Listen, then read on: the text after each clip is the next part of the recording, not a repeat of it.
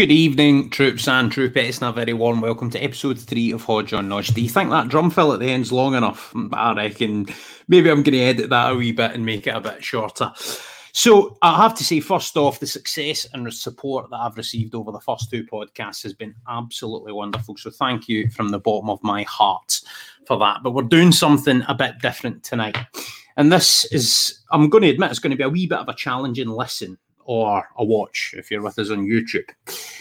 This is Mental Health Awareness Week. So, although it's quite early in the Hodge on Nodge run to come up with something as heavy as this to go into, it's very much the opportune time to have this conversation. And it's such an important conversation to have. And I'm delighted to say that one of the most eloquent and brave speakers I've ever had the pleasure of meeting on these kind of matters is with me tonight. And it's my pleasure to welcome Cedric Anselin to the Hodge on Nodge podcast. Cedric, how are you this evening? I'm very well. As you can see, you know, the weather is shining. It's beautiful in, in Norfolk. Now, uh, uh, as mate, and I'm jealous. I'm in I'm in sunny Scotland where the summer consists of about three days normally. But I'm gonna I'm gonna do something here that I think is quite important and an educational point for people. I'm gonna ask you. I've asked you how you are, Cedric, but I'm now gonna say, how are you feeling, mate? Are you feeling all right? I'm feeling well. I'm feeling great. As you can see, you know, I'm down. I'm, I'm, I'm, I'm good. I'm happy. I'm strong. Look at me, mate. I'm just a wee white guy. Um, never, never take a tan very well. But the reason I did that, mate, is because what, what you often find with people is if they're if they've struggled with mental health in the past, if you say how are you, it's like yeah, yeah, I'm fine. But if you say how are you feeling, or you ask a second time, that's when you tend to get the true answer, isn't it? Yeah, you're absolutely spot on there.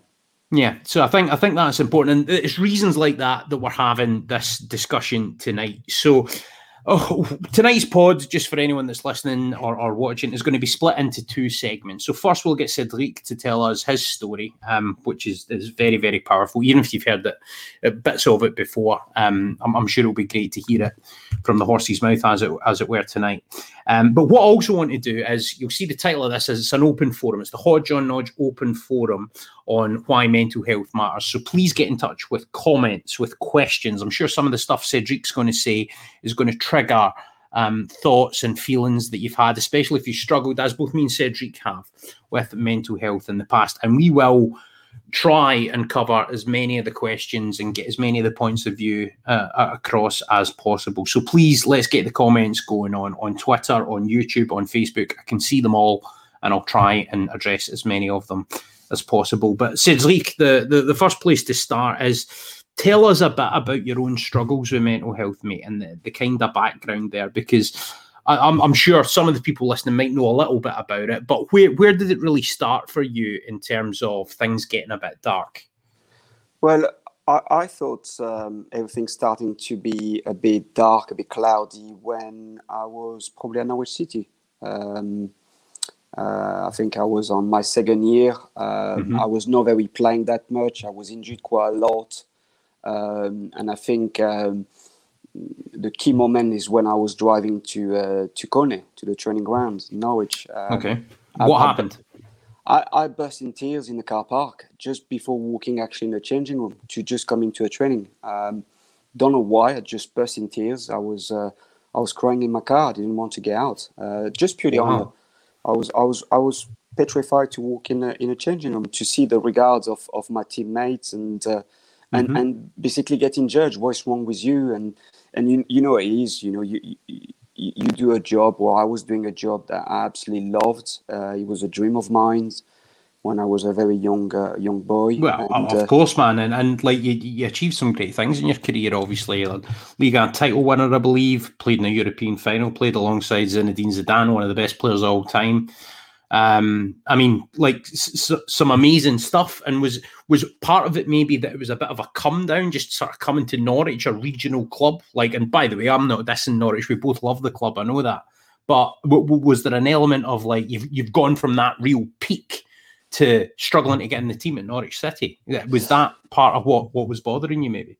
No, no, at all. Uh, it was not obviously nothing bothered me to move from Bordeaux to Norwich and, and the size of the both clubs. It was none none of that. It was Okay. uh, I don't know. It was uh, it was difficult to describe the time. You know, is uh, you know playing. You know, really part of the squad. The, the squad travel away to the away games. You stay at home. You got your own program. You stay in a changing room or in a in a in a, in a medical room to uh, to do your rehab. You're not really part of anything. You're Um, isolated, yeah. yeah yeah that was the, the key it was uh, you know i'm a very person's people. I need to be around people. I need to feel loved. I think uh, i think that's the key with me. I've got a, a character that uh, i need to feel praised. I need to feel loved by people around me. And and when you when you're injured you're not part of anything you know is is as you mentioned you got the old uh, the old teammates who come to see you. Are you right? How far you are? When you're going to come back? But i didn't have the, the, the answers of that. Um, so I, I felt very isolated, very lonely. Um, So yeah, it was a difficult time. Yeah, I can imagine so. And did you have anyone you could kind of lean on or speak to about it at that point, or were you very much alone? Because it was a different culture then as well. Like Yeah. in dressing rooms, it was very much, you know, that kind of sort of macho, it's a man's Macho. game, and you had to sort of stand up and put on that social camouflage, you know? Whereas, like, I, I think now people are a bit more understanding of the concepts of, of sort of mental health and are more aware of it. Yeah. But did that make it even more challenging the sort of nature of the, the dressing room banter and all of that stuff back then? Yeah, of course. Obviously, you know, we're talking in the late '90s, where it was quite difficult to go to knock on the gaffer's door and uh, and have a conversation about what was wrong with you. And I, to be honest, I didn't know what was wrong with me. Uh, I know something was not right, and uh, I was feeling emotional all the time. I was worried to to make mistake even in training, to make you know, and even even worse on match days. I was like locking myself in the bathroom before actually going out on the field. So it was that bad. And again, is is a conversation that is difficult to bring on a table with your gaffer because, Yeah. as I said, in the, in the nineties, it was not something that you could easily add that conversation with anyone. So, as you mentioned, is is a macho uh, industry, uh, football or or high athletes, uh, and it's no it's not something you can easily talk to even your teammates. And I thought um, I was going to keep that to myself, and it will pass, but it didn't pass. It was actually getting worse and worse and worse. To, So, uh, so talk us through those different points then, because obviously there's that initial feeling of isolation, that feeling of kind of maybe a bit of helplessness.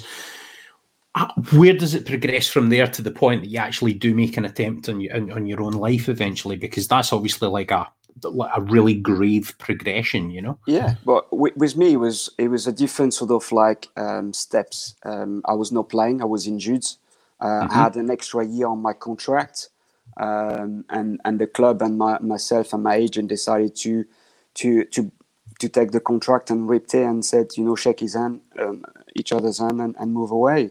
Um, so obviously that happened, uh, and and and I found it difficult to find any club. Uh, but again, I was in the mental state where I was not unable to find a club. I was unable to to perform at my best ability. I I did went to trials, but it's like you're going to trial to a trial, but you know the answers.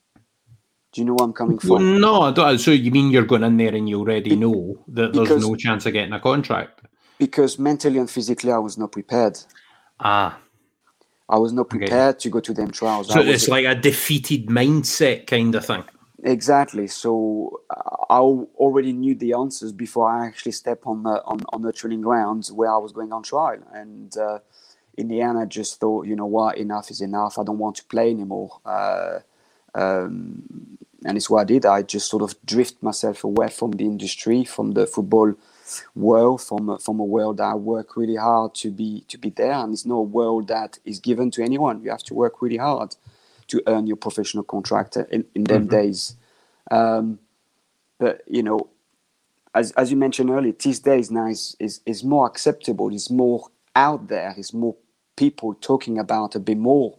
You got more uh, players talking more about their own issues. Uh, you got more people within the, the club who are there to, to, to support the players who are uh, feeling a bit low or feeling a bit down, and they obviously stay confidential inside a, a, a room and uh, and and at that time we didn't have that.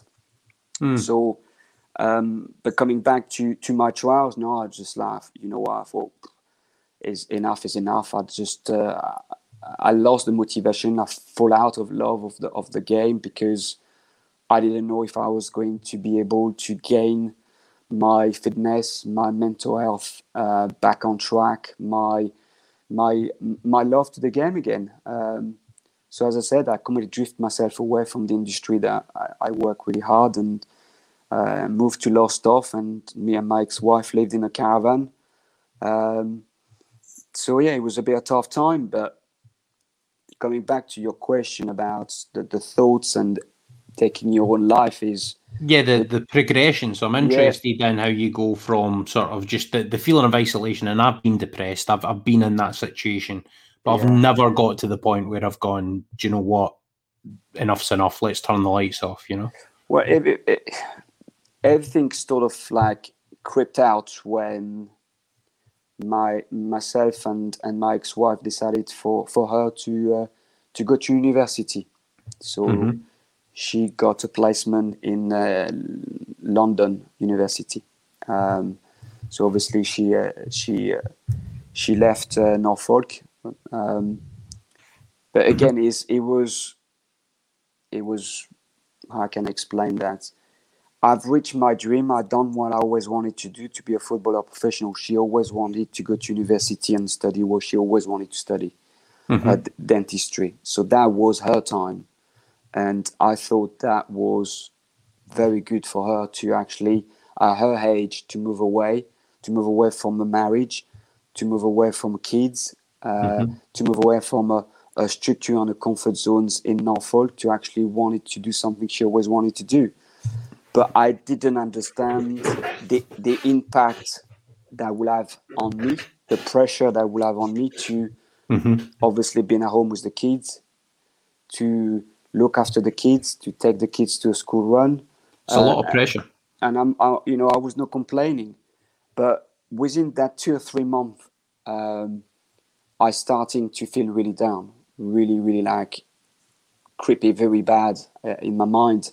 But I didn't want to talk to her about it because I was worried that if I was going to mention anything, it would have stopped her to actually uh, enjoy what she's doing at that moment to go to university, and and she was happy to do so. Um, and I thought if I said something, she might decide to come back in Norfolk. And I said, no, okay, I can't do that.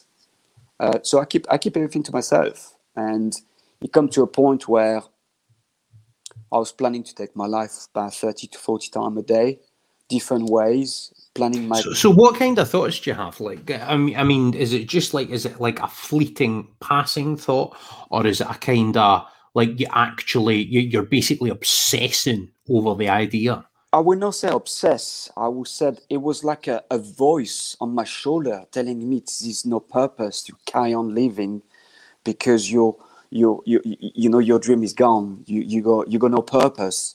And of course I had a lot of purpose. But when you're very low, when you're very down and you're depressed, you don't see them things. You don't see them then then you don't see the life of happiness. You see that cloud above your head, that darkness. Uh, and, and you feel like everything is negative around you and you feel like you can't breathe. I feel like I couldn't breathe. I think like I need to have a break, and I couldn't. Um, so as I said, I was planning my, my, my to take my own life. I was planning to um, my funeral. How many people I will have? I'm at fun- I'm at funeral. How many people is going Wow. to cry?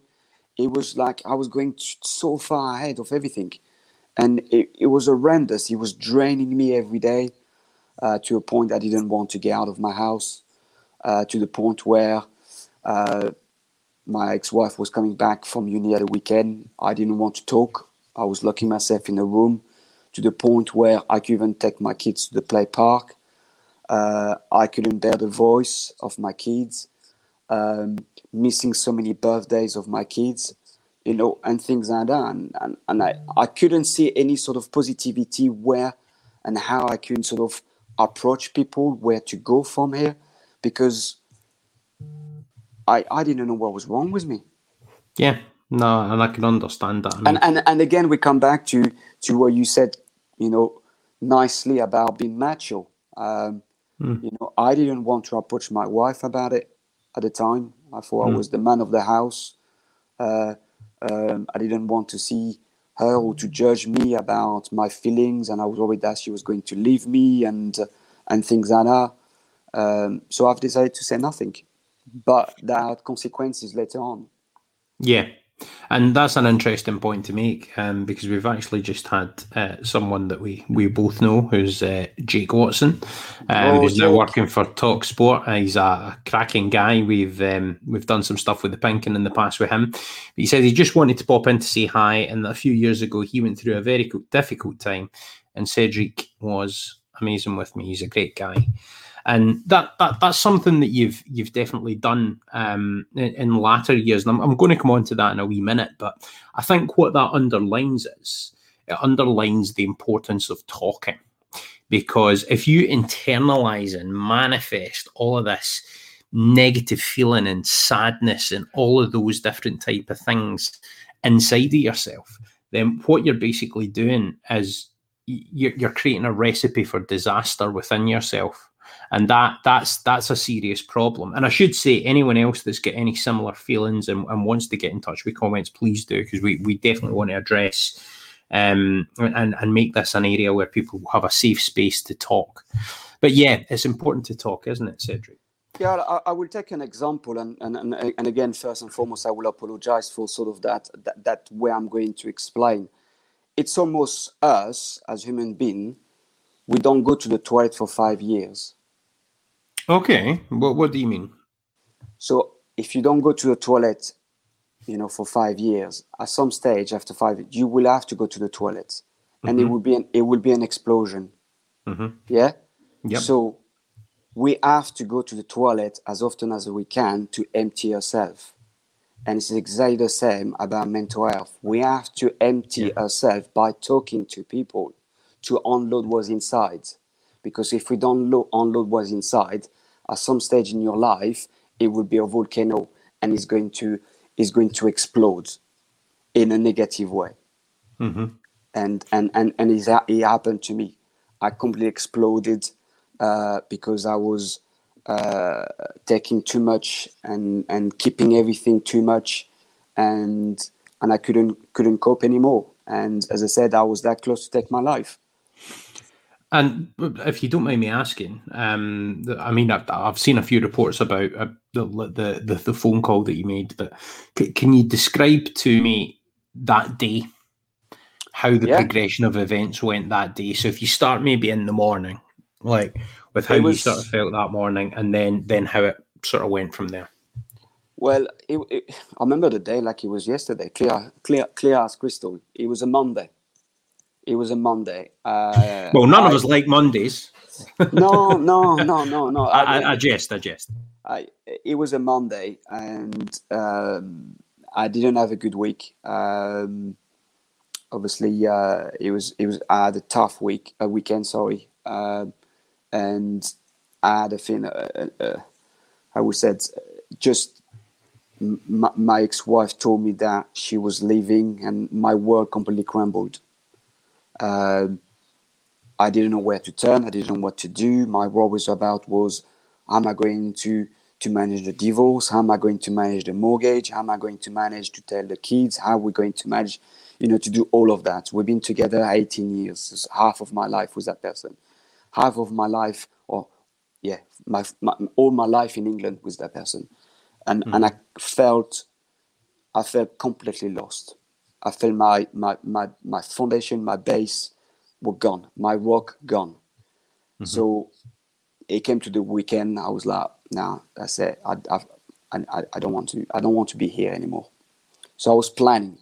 So I actually bought uh, a rope, uh, planning on a Sunday. So I went to my loft, and and you know, obviously, I'm not going to come too much to, to details. Uh, the Monday morning, I go to work, and um, all in the morning, it was in the process of my mind how I'm going to do, when I'm going to do, at the time I'm going to do. Um, and in the afternoon, I remember we, I was with my student outside taking a training session, Mhm. and I done the warm up, and it was a bit of a cloudy day. It was you know a bit of rain, and I was feeling down. I was looking the floor, and I turned to my colleague at the time and I said, you know, you will have to take the rest of of of, of the training session. I'm going home. Mm-hmm. So I actually left. By the time I left work to my house, it's probably about 15, 20 minutes driving. Mm-hmm. And it was probably the first time I've been so happy for so many for so many years, purely because I knew exactly what I was going to do, exactly to the T. And I was, I was thinking, no more, no more problem, no more sadness, And no more, of, no more like, pain. Almost as a freedom sat It's- ahead. it, it's almost like when you are in a changing room and your manager is taking you and giving you some instructions and you actually go on a football field and you know exactly what you're doing Mhm. and you're comfortable with that and i was feeling exactly the same in my car i knew exactly what i was going to do uh, uh, everything and uh, as i said i was driving i was happy i was smiling and uh, i was in my house sorry if this is an uncomfortable question. Do you mind sharing how you, what what you were planning on doing? I, I can totally understand if that's an No, no, uncomfortable. no. I've, it's not an issue because I've mentioned on many occasions I was planning to take my life, basically. Uh, Yeah, yeah, I- on, on on that it- Monday and- night. Uh, did you? Did, what was the plan though? Is is what I mean? Did you It have was a to- It was a meaning of a meaning of hanging myself. So as Okay. I said, that I bought the rope. The rope was in the in the, in the loft. Uh, Wow. Everything was sorted. So I got home. Um, I was turning around my kitchen. I was thinking about writing a letter or not writing a letter, things like that. Uh, Mhm. And then I thought, no, take the decision not to do it, to write the letter, sorry. And, and then I started to make my way to the loft. So my loft was in bathroom. So I managed to get in my loft. And as you know, in the loft, I, it's, it's quite dark. Is is is you can't see nothing. So I was actually sitting on the edge of my loft, my my um, yeah, on the edge of my loft, basically, just that sort of that little, uh, I don't know, you call that um, Kind so of I have my- alcove, but yeah, yeah, yeah. yeah, my legs was hanging in the uh, in a in a sort of in that sort of uh, that little hole. So um, and I had my phone in my hand uh, purely because I was using my my phone as a torch. Yeah, the light.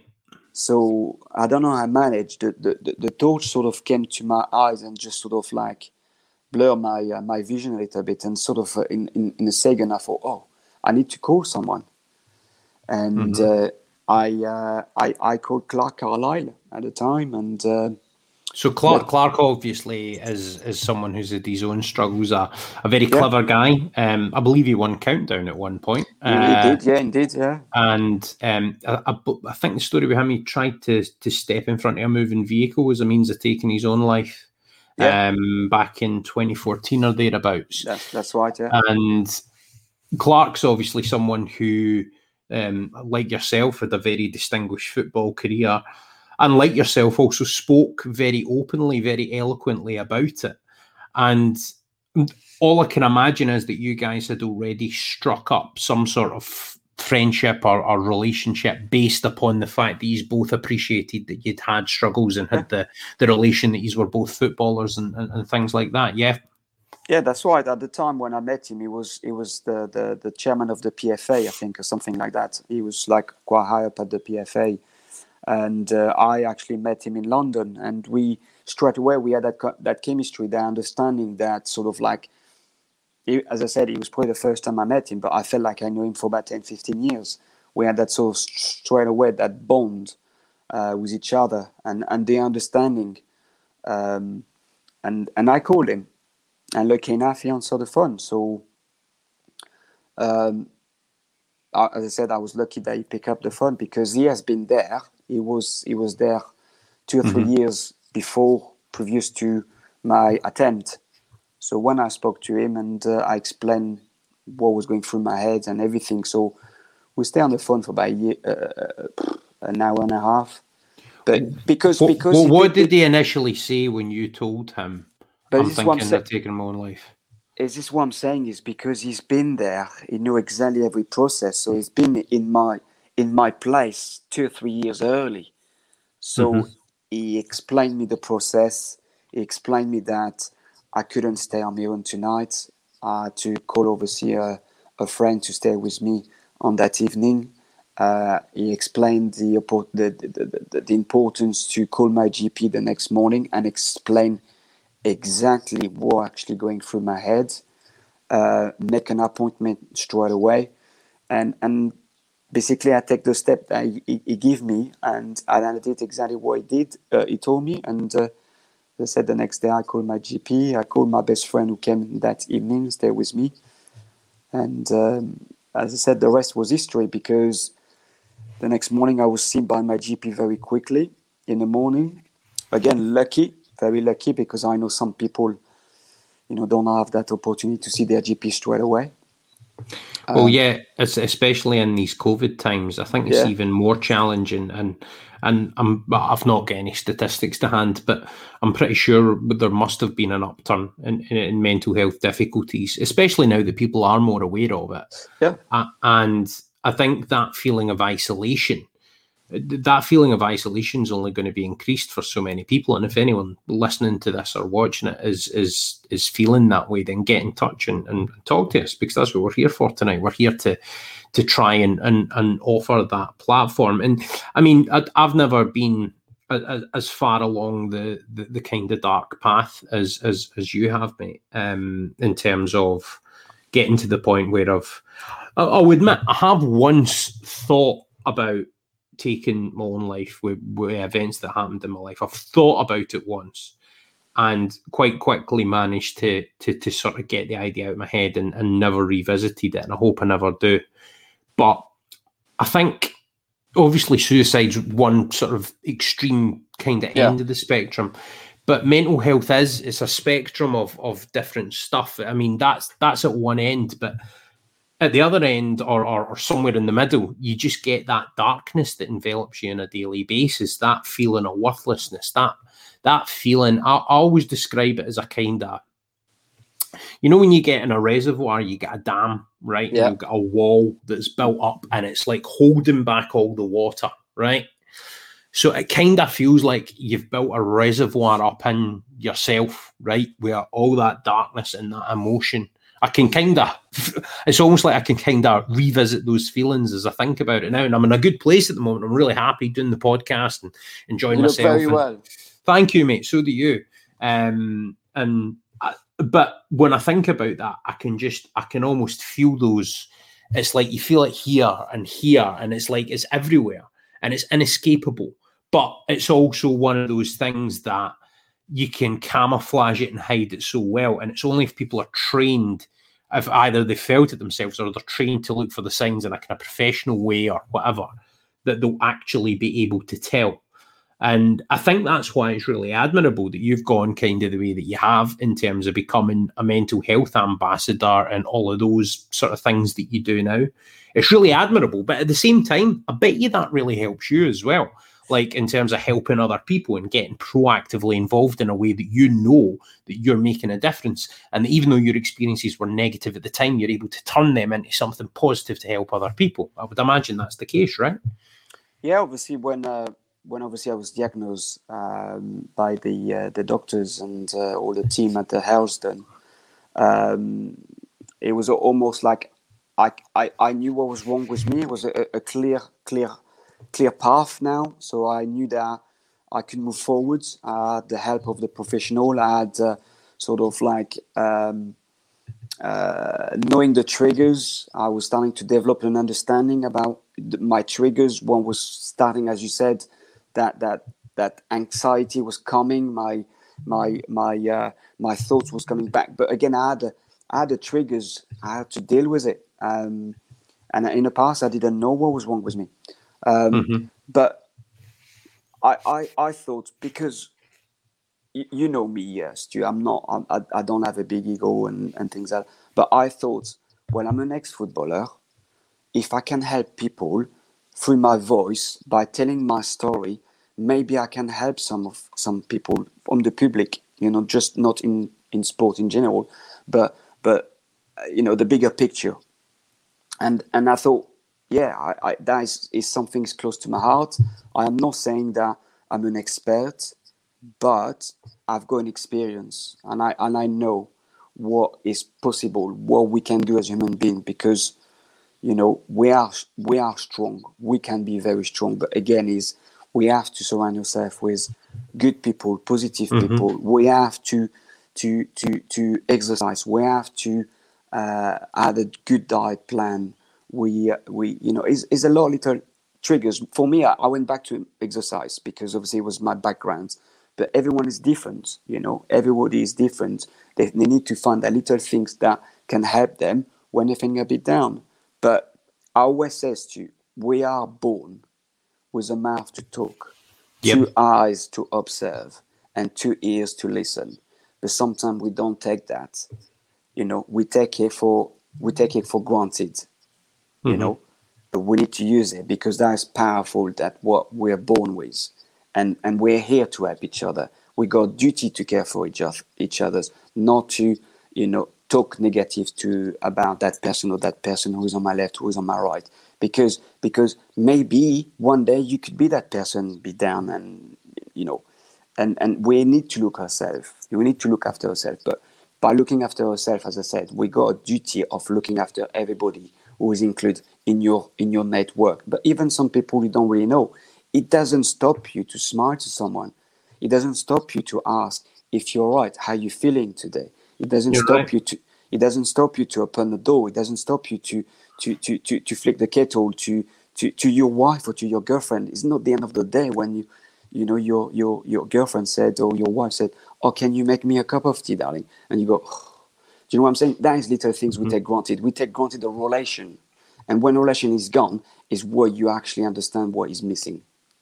Yeah, I think that's really well put, mate. And I think part of the, the part of you, where I can totally relate as well to, to your way of thinking about it is, I think when people hear a former footballer, because everyone thinks a uh, like you're a footballer, it's like it's this ultimate job that you could have, but but footballers struggle the same way that everyone else does. And I'm always reminding people, and I think you you realise it more if you're involved within the game or if you're a journalist covering it like me or whatever, that footballers are human beings too. They come in all shapes and sizes and types.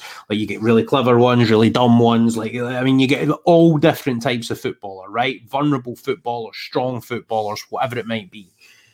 And I think what is relatable for people is when they see someone that, especially someone like yourself, who's been at the pinnacle of the game, um, albeit for an early stage in your career for the most part.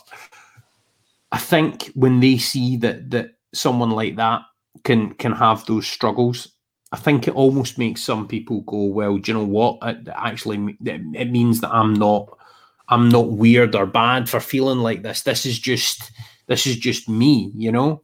And that idea of sharing those feelings is something that I think has to be done because I know for a fact that as soon as I started just admitting that I felt like absolute crap um sometimes and sometimes it can like and the thing is people always criticize right so I, I mean but that but I, that's but that is the nature of human being we like to criticize everything we like yeah. to whinge about everything we like to be negative about everything because what? Because the modern the modern society now, the modern life, when you you watch TV, it's all about negative, negative sells, and we're mm-hmm. quite happy to read negativity. But if we can change a mindset about being more positive, you know, I people said to me about what I've been through in my life, and people think, oh, poor Cedric or bless Cedric, mm-hmm. or you know, he's been no I look at it as as as an experience because it make me who I am today. Yeah. Is is a negative, yeah, but I've managed to turn that into a positive, and it's always a positive and a negative. But we have to find a way. We have to find our own path. But a lot of people just run to that obstacle and run back. We have to be strong and and and and go through that wall and not go through that wall as a footballer because we know footballer tackle with with feet first we mm-hmm. have to tackle issues as a rugby man head first and deal with it because it, it will make you a, a, better person. It will make you growing. It will make you to understand yourself what you're actually cap- capable to do. That's a really good bit of advice, and I think yeah, it's like run into the fear, not away from it. You know, and that's I think that's a really important message. And listen, the But, I mean, the, the- again, again is is always said. You, we, we are born when we were babies. When you done your first steps, you make your first step forward. Mhm. You don't do your your step backwards. no, you're right, and I think And life think- is ex- life is exactly the same. We have to life, move life is like that. Life is like that, and I think an important thing for me is um, just to sometimes social media. It can be a force for good, but it can be a force for so much negativity. And I did a thing called My Corona podcast last year.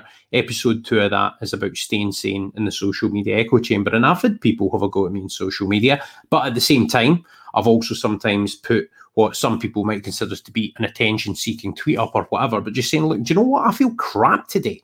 And like a lot, see the amount of people that come on and said, do you know what, Hodgey, good man, because like I, I, I totally get that. I feel like that sometimes. Thank you for for putting that up. But like sometimes people want to see that because it makes them feel that they're not alone. Yeah. You know? And I, I think that's important. We've had a nice question come in from Lindsay McInnes.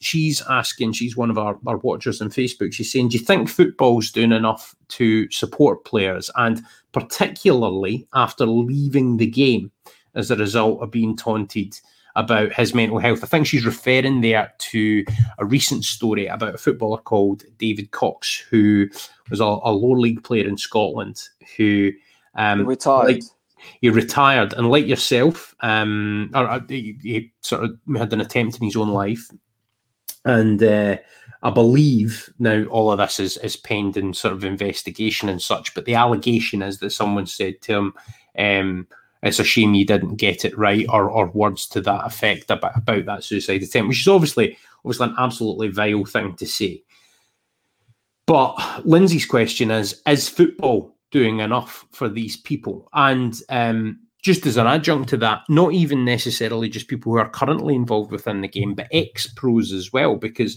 a big problem is when footballers leave the game. And like because football is this all-encompassing thing that takes over your life right?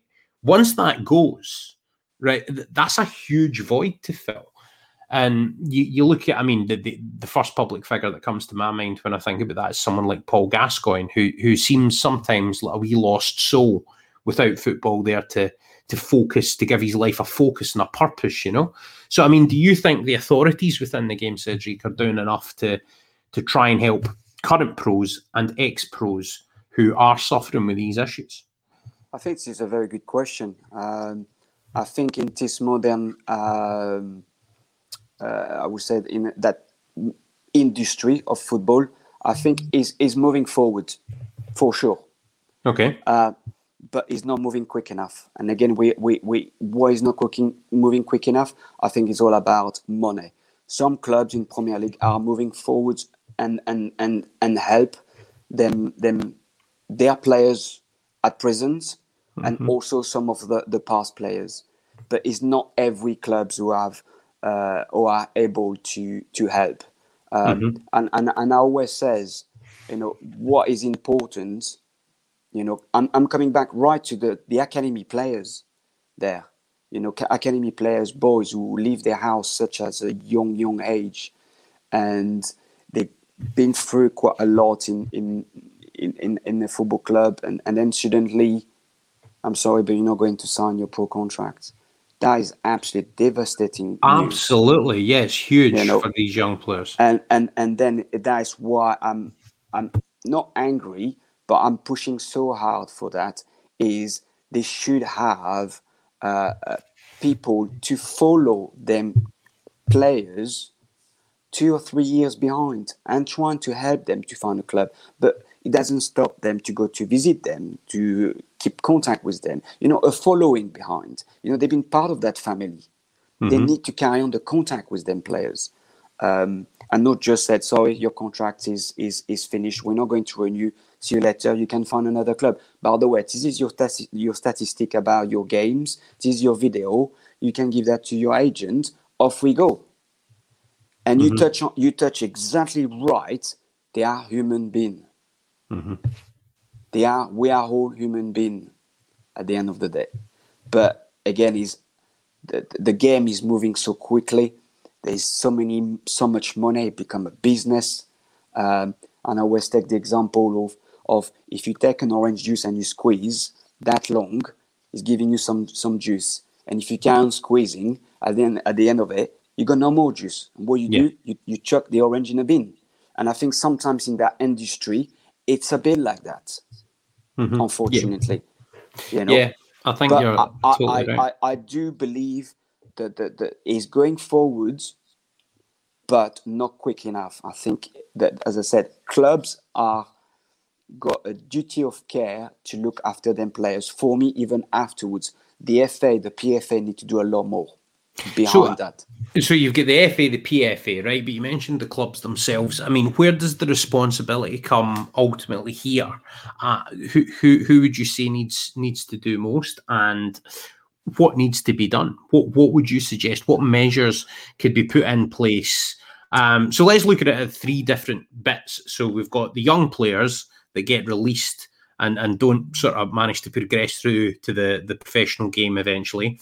You've got the current pros who are struggling with, let's say, social media stuff or or other factors in their life causing mental health problems, depression, whatever. And then the ex pros leaving the game. So there's three different stages, key stages in the in the football and life cycle, if you like. Um, who's got to take responsibility there, and what can you do to try and improve that at each of those stages? I think everybody needs to take some responsibility. I think the, the, the club himself sometimes because the, the, the current players is actually under the contract, so he's the umbrella in that club. Um, uh, as I said, I mentioned earlier, the PFA need to also uh, look after them players when uh, they are mentally not right to play the games. Because again, now these days we're buying a players at thirty million pounds.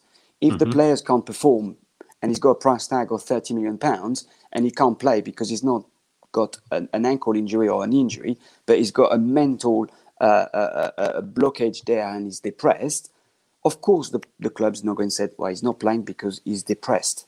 You know, they're trying to obviously cover some some some some some issues behind those, uh, and it has happened to every clubs. Um, now, as I said, a lot of clubs are moving in the right way and helping them players and helping the players afterwards. Um, but it, it, it's almost like they need to have a, a, section in the club and someone who actually been employed to look after them players who are struggling and after and i include them academy boys in there as well Mm. I think that's an interesting one. What, what kind of measures can you take other than providing a sort of open forum where people can speak? So, what I mean, I think that idea of having, let's say, um, a mental well-being chief. well you know we, we, we got now in this modern life in modern you know coaches we got we got striker coaches. You know we got set pieces coaches we got defender coaches. What, what we don't have a person who can look after them boys who've been released who've not been kept and keep that contact. Do you know what i'm saying? Is is, is, is again is is you know maybe because it's my own character i like to look after people even after you know i'm always in contact with people all the time to make sure they're all right i'm not i'm not seeing them every day but i i text them on a regular basis to make sure they're all right what they're up to you know little things like that making sure that then i've not forgot about them Do you know did the exact same with me when I told you I wasn't feeling well at And one I- point. I I, remember you texted me like for a couple of weeks. You were like, "You okay, man?" And Yeah. yeah, And I've done the same with Jake, and I've done the same with many, many, many people, even some people I don't know. It's just to make sure that they are okay. And it don't take you, you know, an hour to text someone and just ask a simple question. How are you feeling not. today? Do you know what I'm saying? And when I hear people saying to me, Oh, sorry, I have not been back to you because I've been really busy. Yeah, of course everybody's busy. But it don't take two days to text back. I'm Yeah. sorry because No, because right. because I, I I believe that if that person if happens something it happens something to that person imagine for the worst case scenario that person take his own life how you make you feel that you have not texted him back No, exactly. No, it's, it's a fair point, and there's got to be that that interrelationship and interactivity with with friends and with your network, and it's good that there's people like you that sort of reach out and do that. But I think I think the key point that we're kind of hitting on here as well is there's got to be. I mean, everyone with a with, with the black. I don't want to get off topic here, but with the Black Lives Matter and all of the stuff, the anti-racism stuff, a lot of people are believing that the taking the knee and stuff, the the term virtue signaling gets used because it's the idea that you're doing something and it's an empty gesture. Now, in terms of the mental health side of the thing, there are certain movements to try and increase awareness and actually as much from some of the broadcasters as the actual sort of bodies themselves I, I think at times, but there's not enough. Like no. there's not enough there that's happening to to try and support footballers and people in general. Because if you provide that support for footballers, right, then what that does is that sends out a statement to society at large that we need to do more for people. And I think, particularly in the midst of this COVID pandemic and people being locked at home, being isolated, getting sad, it feels like the time where someone needs to just stand up and, as the saying goes, take the bull by the horns and actually address this. And we we can talk because this is for the most part a football podcast within a football context. Someone needs to take ownership there, but how do you create that swell, that movement, that that desire for change? Because I think there's enough people that want it, but it doesn't seem like that message is getting through. So I'm not saying you're the man with all the answers, man, but do you have any suggestions as to how we could maybe bang on the door loud enough that that message gets heard?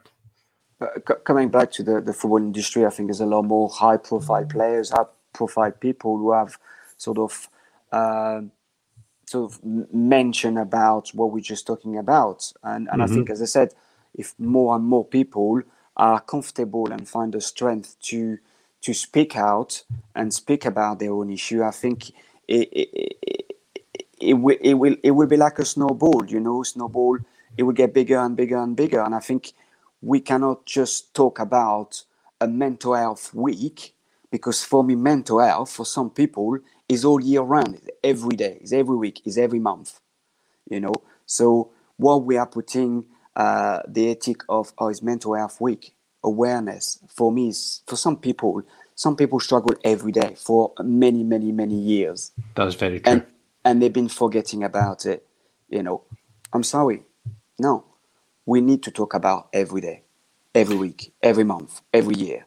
And more profile people will talk about it and more is going to get as i said a snowball and get bigger and bigger and then suddenly you will have more power people into in terms of the government who will talk about it you know during the pandemic, we talk about what the government talk about, or we spend X amount million on this, X amount of million on that. I didn't hear anything about they spending X amount of mental health services. Nothing. Mm-hmm. No, but you're right. And by the way, there was meant to be a plan for sort of social care and, and various other things that was meant to be unveiled, but that that hasn't happened. And and, and, and again, I'm not having a pop. It's just me because I'm no, so but you're right. I'm so passionate about mental health. I'm so passionate about people.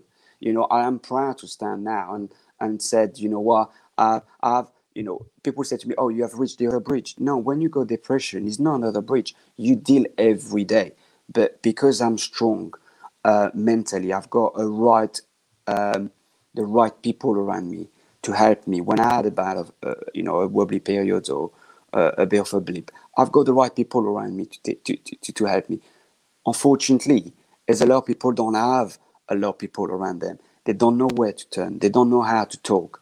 So this is what I'm saying is is we need to try to reach out to them people who live, you know, potentially, you know, in, in, in Norfolk, in the middle of nowhere, where, you know, is is one bus every you know two three hours. How can we reach them out? They don't probably don't have a Wi-Fi. They probably don't have anything like that in terms of uh, IT technology, but we need to be able to reach them out.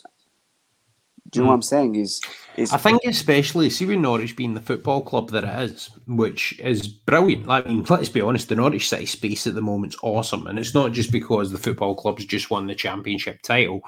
I think of all the football clubs in the world, the connect between like Delia Smith, Stuart Webber, the playing staff, the supporters, even though they're not in the ground at the moment, the community around the club, people like yourself, the ex pros, the pundits, the all the fan channels like um, Jack and Chris Reeve doing their their, their charity stuff. Um, all of the journalists, everything, everything around the football club. It's a fantastic space. So it's, it's yeah. Sorry, it, it, it is a fantastic football club. It's amazing. It's a family. It's a big family club. You're right. And and and we're talking about mental health, and I can say proudly that Norwich City are outstanding in terms of the inside, where they're actually helping the the players, the the academy boys over there. You okay, know, so what what insight have you got into that? That's really interesting. I can't give too much.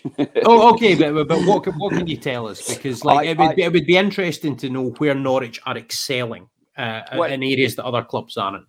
Basically, I was I was I was I was approached by Norwich City uh, two or three years ago by a person called Clive Cook who worked at Norwich City. I think it's a C, C, CPD care for academy boys, and we had a uh, meetings and discussions and how we can help players who uh, feeling a bit down, feeling a bit low. They've been released by by Norwich or they've been told they're not going to be kept.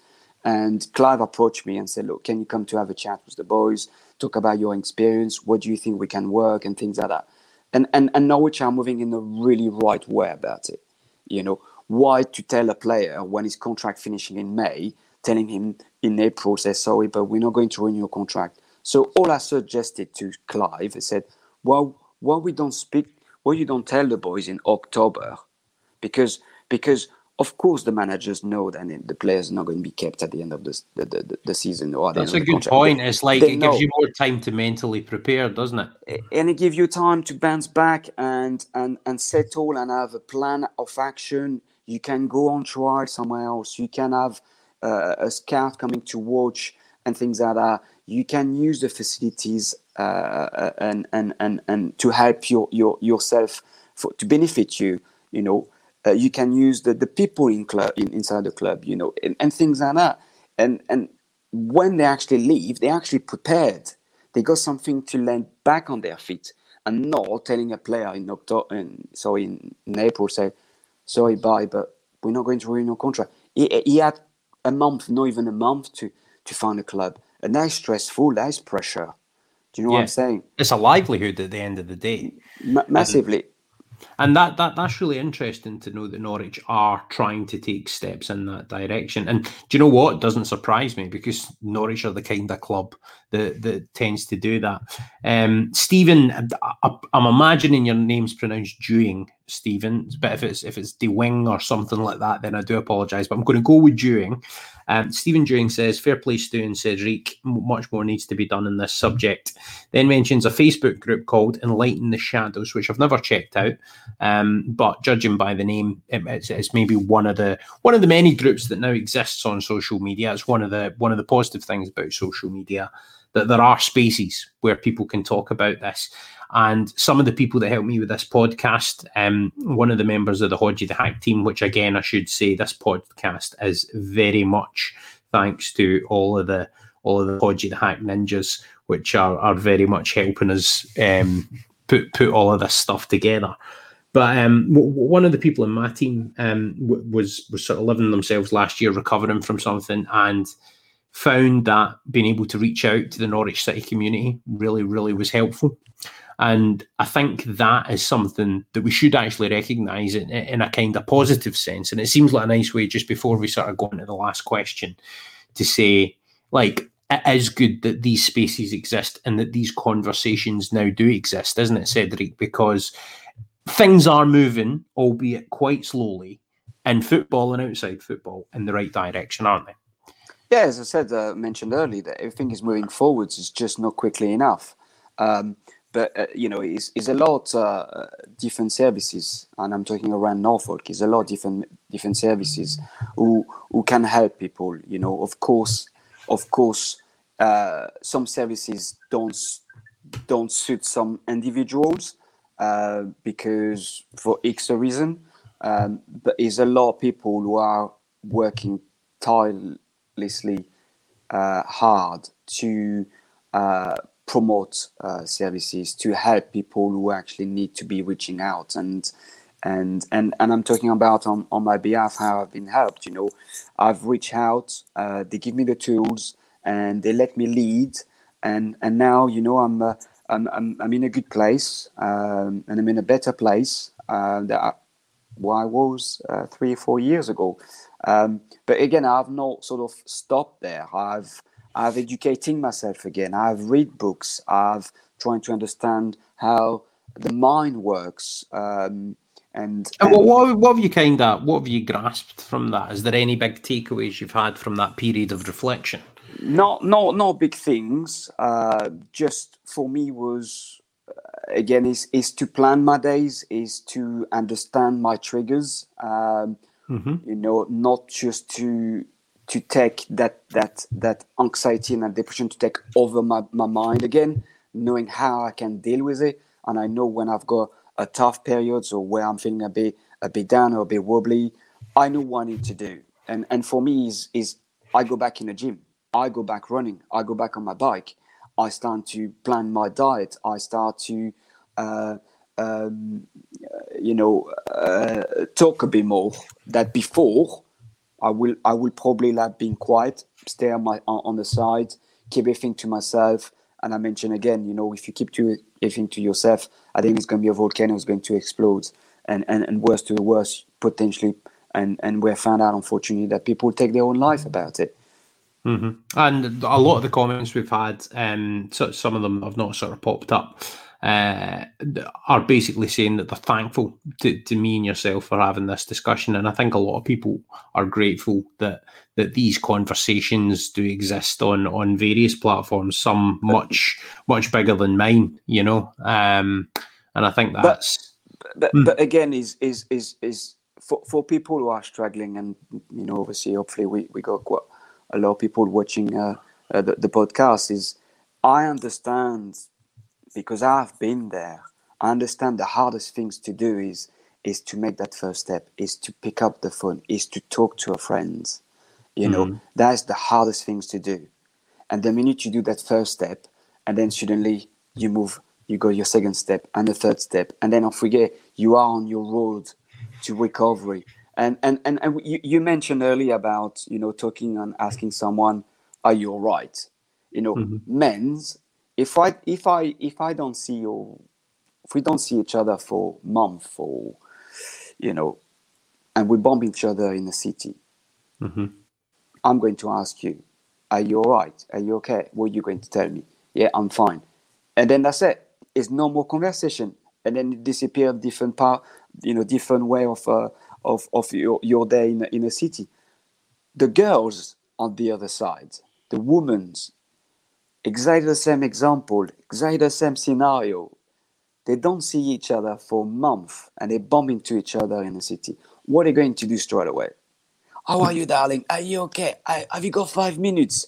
Do you fancy to grab a cafe or coffee or tea? And off we go. They are in a in a car talking for hours. Mm-hmm. We need to take that example we need to be to to stop thinking where the macho, where the men's. You know, it doesn't matter you cry. It doesn't matter you're feeling down. What it matter is is yourself. Is what it matter is your happiness. It don't matter is to talk. Talk to your wife. Take the time. Feel the strength. Sit down. Mm-hmm. It's what it's all about. And I think that I think that's a really positive note to end on, mate. Um, if you've got one sort of final piece of advice, and just actually a, a wee reflection on one of the things you said before, before we kind of let it go, um, I, I think other problems in your life you can kind of apply the advice you just gave to. So I mean, I've, I've had a few problems with addiction in the past, which I'll probably come on to to talk about in future podcasts. Maybe not this one, but other ones that I'm launching. Um, and I think it's always the taking the first step, whether that's talking to someone, whether that's reaching out. I, th- I think that's the most important thing to do. Um, and Nathan's just brought up, and it was I sort of mentioned it myself at the start, and, and you've said it yourself, Cedric.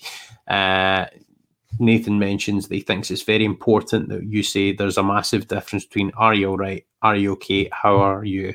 We don't take that extra minute to make sure.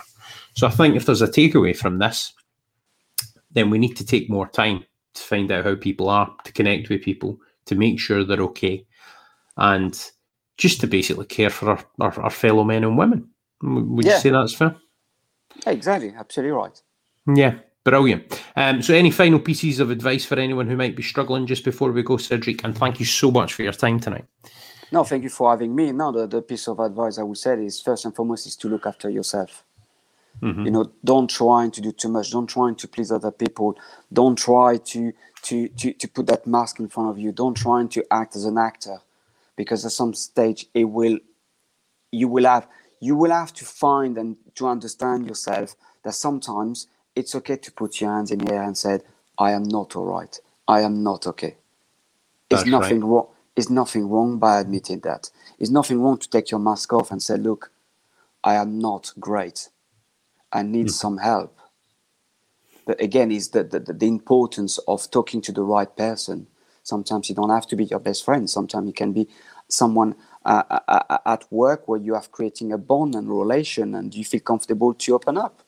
Mm-hmm. And and that's what we we need to do. And I mention again is we got a mouth to talk. It's what we need to do yeah, it's, it's all about that at the end of the day. Open up those lines of communication. It's okay not to be okay. And I think the more of us recognise and realise that, then the better it's going to be.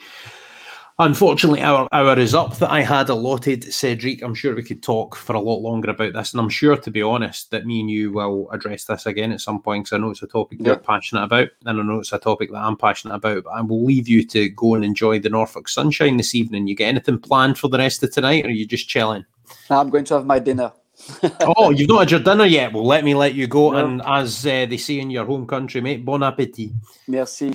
Au revoir. à bientôt. Merci bien. À bientôt, mon ami.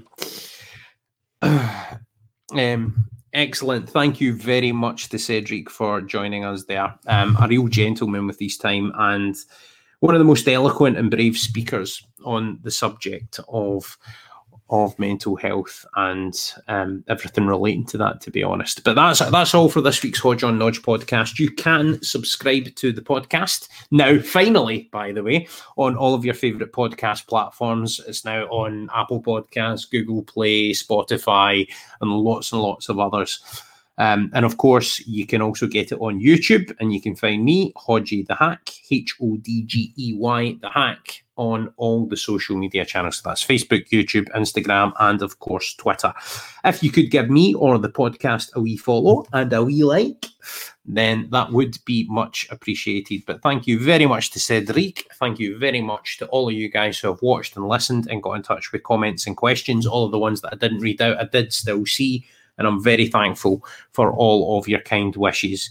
Um, so thank you very much. But just remember, if there's anything that is bothering you that you're struggling with, then personally, genuinely, I will tell you now that I'm here. Send me a message.